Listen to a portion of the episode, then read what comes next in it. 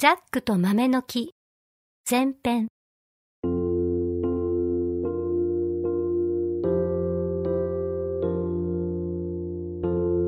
日本からずっとずっと海の向こう。ヨーロッパにあるイギリスのお話です。ある村にジャックという名前の男の子がお母さんと二人で暮らしていました。ジャックのお家はとても貧しく毎日の生活はとても大変でしたがお母さんはいつもジャックにこう言い聞かせました。ジャックやどんなに貧しくてもいつも優しい心を持ちなさい。ある日ジャックはお母さんに頼まれました。お家にいる牛のミルクを絞って町に売りに行っておくれ。ミルクを持って町に向かう途中でジャックは倒れているおじいさんを見つけました。おじいさんどうかしたの？ああ坊や。喉が渇いてもう歩けんのじゃ。それならこれをどうぞ。ジャックは売りに出すための大事なミルクをおじいさんに飲ませました。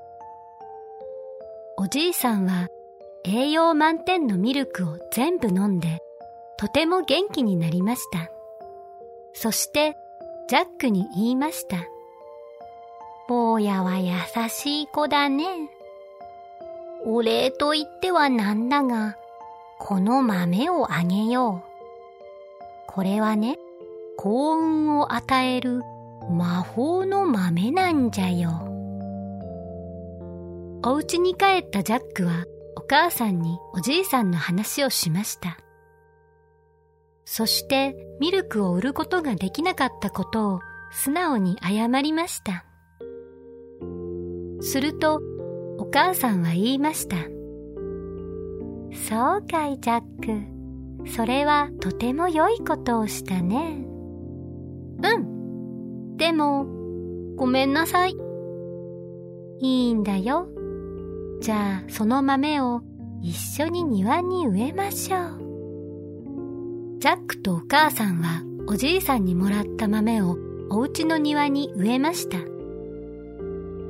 その次の日の朝、ジャックが目を覚ますと庭にとってもとっても大きな豆の木が生えていました。すごいな。どこまで続いているんだろう。上には何かあるかもしれないぞ。よし、てっぺんまで登ってみよう。そう決心したジャックは豆の木をどんどん空まで登っていきました。空の上は暑かったり寒かったりしてとても大変です。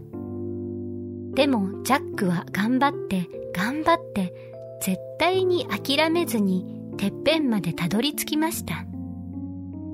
なんと、そこにはものすごく大きなお城がそびえ立っていたのです。ジャックはとっても広い道を歩いてお城の入り口にやってきました。誰かいませんか？大きな声を出したけど誰もいません。するとそこにとてもいい匂いがしてきました。たくさんたくさん木を登って少しお腹が空いていたジャックはふらふらと匂いの方へ歩いていきました。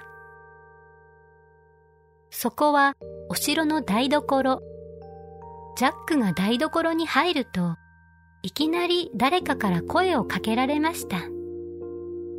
ねえ、坊や。あ、はい。びっくりするジャック。